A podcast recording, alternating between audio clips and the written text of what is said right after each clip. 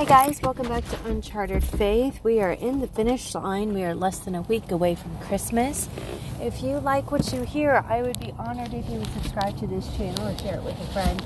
Um, here we just simply talk about faith in, in real time and recovery in real time. And recovery can be anything from addiction to a mindset to, um, you know, recovery from abusive relationships. And oftentimes that abusive relationship can very much be with yourself. And, uh, but today we're not going to talk about abuse and all that, all that good stuff. Today what we're going to talk about is now is the time. I know that as twenty twenty-three is coming to an end, that oftentimes the desire is to start setting these New Year's resolutions, right? So here's, you know, we're saying goodbye to twenty twenty-three and we're looking forward to twenty twenty-four. And so my, my heart and my prayer for you guys is that we can discover the beauty and the promise of now. We can discover that God's not done with twenty twenty-three just yet. I apologize. I'm a little bit uh, taking my dog out for a walk. Um, and I must say that the downtown skyline is absolutely beautiful this time of morning. It's about six thirty. But I believe that God has something to do with us right now on December nineteenth, which is my older sister's birthday. Happy birthday, Heather. I will let her tell you how old she is. This age even seems to be a problem for people. But anyway, twenty twenty-three, let's do with a bang. I believe that now is the time. I think now is the time to start dealing with those insecurities. Now is the time to start changing the diet. Now is the time to start doing things that improve our life and to be better. Not January first. Right now, today is the day of salvation, and that is what God teaches us. God teaches us that everything right now is not happening by mistake or by accident, that He is working everything together for His good. And there are two forces at bay. Sometimes what man meant for evil, God can use for good. And what that means is that sometimes it might look evil, it might sound evil, and it might be evil. But in the hands of God, God can do absolutely anything and everything with it. How do I know? Look at my life today. My life is testament to that today. I get the honor and the privilege to go into people's homes, and not like a crazy person, or not because I'm stealing something, but I get to go into their homes and I get to love on their loved ones, their loved ones that have encountered disease or aging or whatever it is. Like, and oftentimes, several times now, I have encountered families that they went in for a minor surgery and they came out paralyzed. And this isn't Grey's Anatomy. This isn't, uh, there's another show, New Amsterdam. This isn't any of that. This isn't T V. This is real life. And so when these things happen, and when these people get paralyzed or they're confounded to wheelchairs, the insurance company just doesn't pay all of this. And all of a sudden, you know, their careers are cut short, or their retirement is taken from them. Many of these people that I've met that are older and that are aging, yes, I've met people that are ninety-five and, and are still running marathons and are still doing the mostest, but there is a vast majority of the older community that their retirement days do not look like what they want. They're not on the truth yet. Maybe their loved one passed away earlier. Maybe you buried your husband or your wife this year. And I'm so sorry for that. I'm so sorry for your loss. And I know that it's hard. I know that oftentimes a piece of us dies with them, because a part of who we are is found in them. A part of who we are has been ingrained and enmeshed in their life. And that isn't a bad thing. That's a God thing. That's a soul time. That's saying I was connected to this person, and now that they're gone, I don't know what to do. Maybe it's the ending of a marriage. Maybe it's the ending of a friendship. Maybe it's an ending of an employment. All these things, we get tied into these things, and they become part of who we are. But as we finish two thousand twenty-three, as we look at that finish line of December thirty-first into January first, I want you to know that it ain't over. And it ain't over when this fat lady stands up to sing, and if she's getting up to sing, you sit her down, because it isn't over. It is today. It is today that we get up and we brush the dirt off our knees. If, if you are in recovery from addiction and you've been relapsing this year, it is not the time to sit here and to cry and to moan about all your failures and woe is me. Stop it. If you were breathing air this morning, you have purpose. I don't want to hear any of this nonsense. nonsense that I'm not enough and these relationships can't be restored. I'm sorry, but I'm just walking in faith today. I'm just walking in who it is that God says I am. And I don't have the mansion. I don't have the thousands of dollars. I don't have the thousands of dollars. Hey, I have thousands of dollars. Um, I don't have all these physical, external things that the world says that I need to make me a, a success. I am thirty-five, pushing thirty-six, and I'm not married, and I don't have kids. And sometimes, sometimes people look at me and they say, well, what's wrong with you? And I can just keep this chapter and say, ain't nothing wrong with me, this girl. I'm exactly where I'm supposed to be. I'm exactly who I'm supposed to be. And I want to tell you that while I was struggling with alcoholism, I was still exactly who I was supposed to be, because God had grace for me then, and He has grace for me now. And so I might be sober, I might be going to work, I might be doing the things, but nobody cares about all of that. What I care about is who it is that God has called me to be. And yes, and I'm not saying nobody cares about the fact that anyone's corrupted and all that good stuff, because I know that they do. I know that, you know, whatever, but that doesn't define me, is what I meant to say. What you think of me does not define me. Now, that does not give me a passage to go out, or a right to go out and to be a jerk to you. That does not give me the right to talk about you. That does not give me the right to complain about you. When I sit down with my beautiful sponsor, we sit down and we say, okay, baby girl, we're not working on, on, on their inventory. We're not working on their wrongs. We're not looking at that. We're looking at your inventory.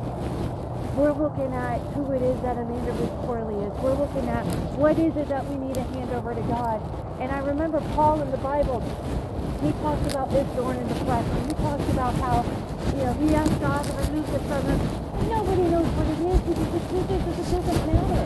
We all have that thorn in the flesh. It might be an insecurity. It might be a fear. It might be an addiction. It might be, I don't know. It might be your pride.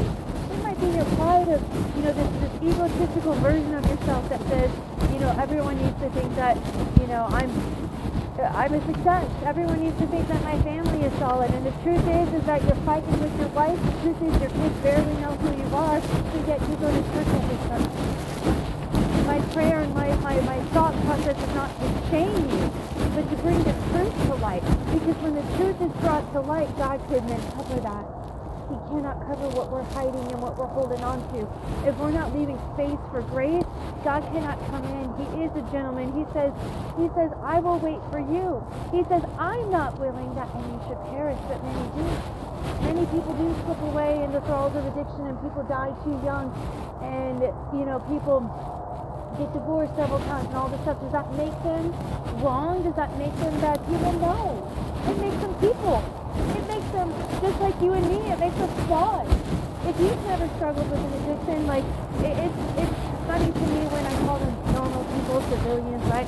When they ask me questions about being an alcoholic, they have this underlying idea, now that I'm on the other side of, of obsessing about that drink, they have this idea that somehow you wake up every morning like, oh my God, what do I have to do to stay away from this drink today? And it is a lie. The drink provided a solution. The drink allowed me to be in control of that solution. The drink allowed me to cut off God, to cut off people, to cut off family, to cut off church, to cut off anything good that I could have, could have come up with. Why? Because I wanted to be in control of the solution. So you might not have a drinking problem, you might not have a drug problem, but you might have a self-centered problem. You might have a way to keep all your secrets to yourself, and by secrets, I mean that your spotlight, right? We think of secrets sometimes, I think of secrets sometimes as these things that we did in the dark, you know, in a back alley somewhere or whatever. Like, it's, I'm sorry, but my brain is always grandiose. I'm always thinking, like, to the extreme. It's like, do or die, and it's like, well, can we do or don't? Like, does it have to be do or die? Yes, you know, and let's get the shovel and bury the dead bodies. Like, wait, this is the way my brain works, and uh, that's the brain that God gave me. It's the mind that God gave me, and uh, it's fun when I meet other people that also have the same, you know, crazy thought life. But what that means for someone like me is that when my brain goes from, you know, doom and gloom, right, that I need to let God in more.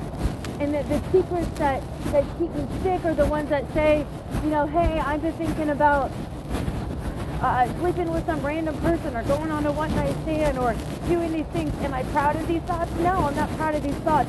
But if I release that thought and I talk to another person about them, a person that I trust, a person that I know is going to point me to God, a person that I know that's going to point me towards a solution, all of a sudden that thought then can reveal the heart matter.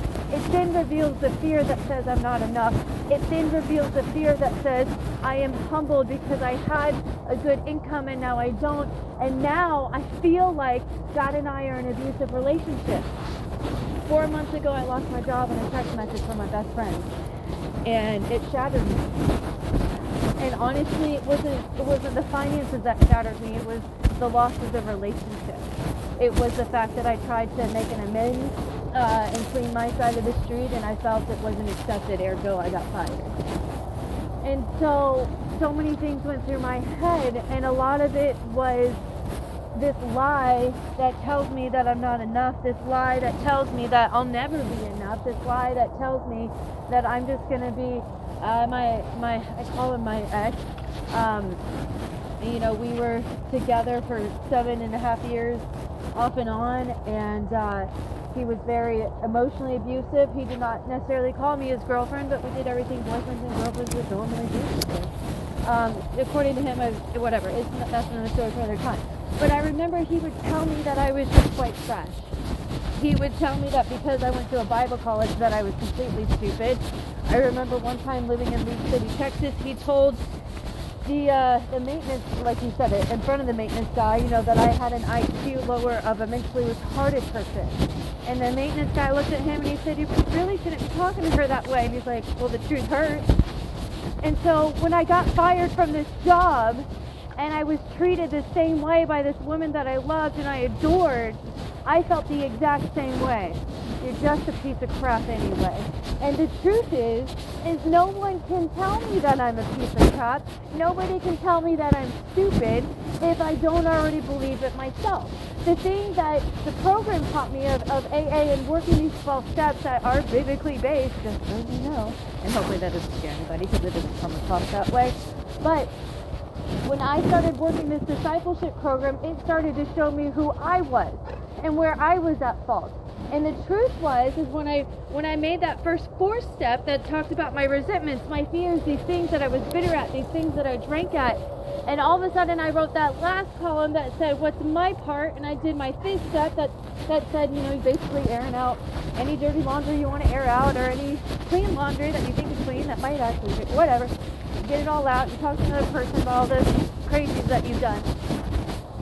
What I saw was that I was projecting those same fears and beliefs about myself onto them. So here I am mad at Jeremy for calling me a piece of crap and calling me stupid, but I already believed it about myself. Here I was hurt over Melissa dumping me. Whatever. But the truth was, is I already felt insecure and that I was a person that should be dumped anyway.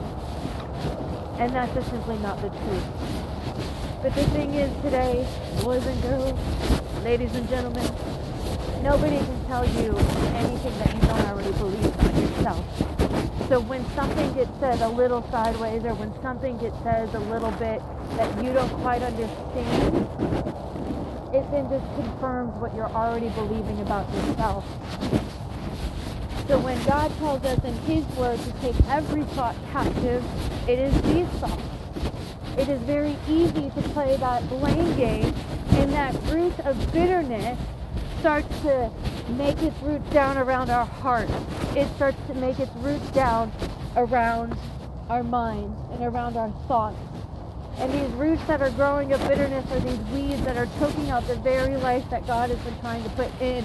So that's how you can go to church for thirty years and still be depressed. That's how you can go to church for thirty years and have an addiction problem. That's how you can go to church for thirty years and divorce your wife and maybe still be married to your wife, but you're miserable and you hate it and you wish that there was a way out and you feel terrible for thinking these thoughts.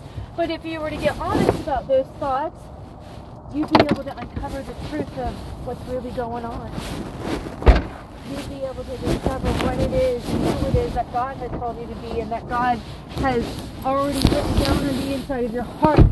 but because you need to go to church and you need to put on a show and you need to go to church and you need to wear the, the shirt and tie and you, you need to just show up. And we don't want to talk about, you know, the son that's in prison. We don't want to talk about the, the daughter that got knocked up three different times by three different men. We don't want to talk about that, because then all of a sudden that version of ourselves that we projected on other people starts to crumble.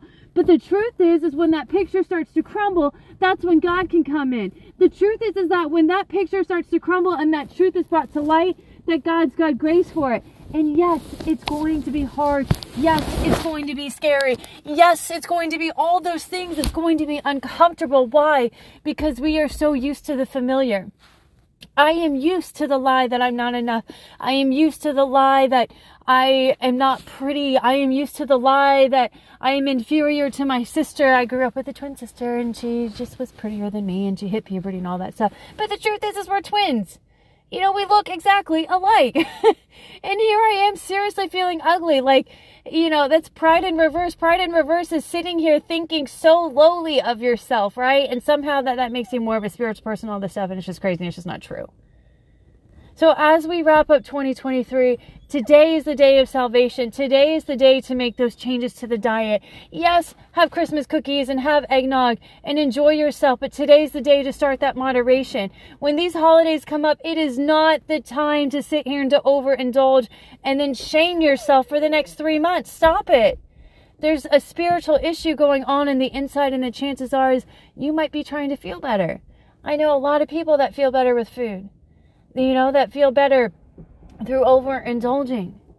You know, one sin is not worse or greater or better than or whatever. It's all the same. Because underneath the majority of it, something, somewhere, somehow is telling us that we're not enough. And it's just not the truth. You are fearfully and wonderfully made. You have purpose. If you're alive this morning, you have purpose. If you woke up and you got diagnosed with A L S, you have purpose. If you woke up this morning and you found out last night that you can't have children, you have purpose.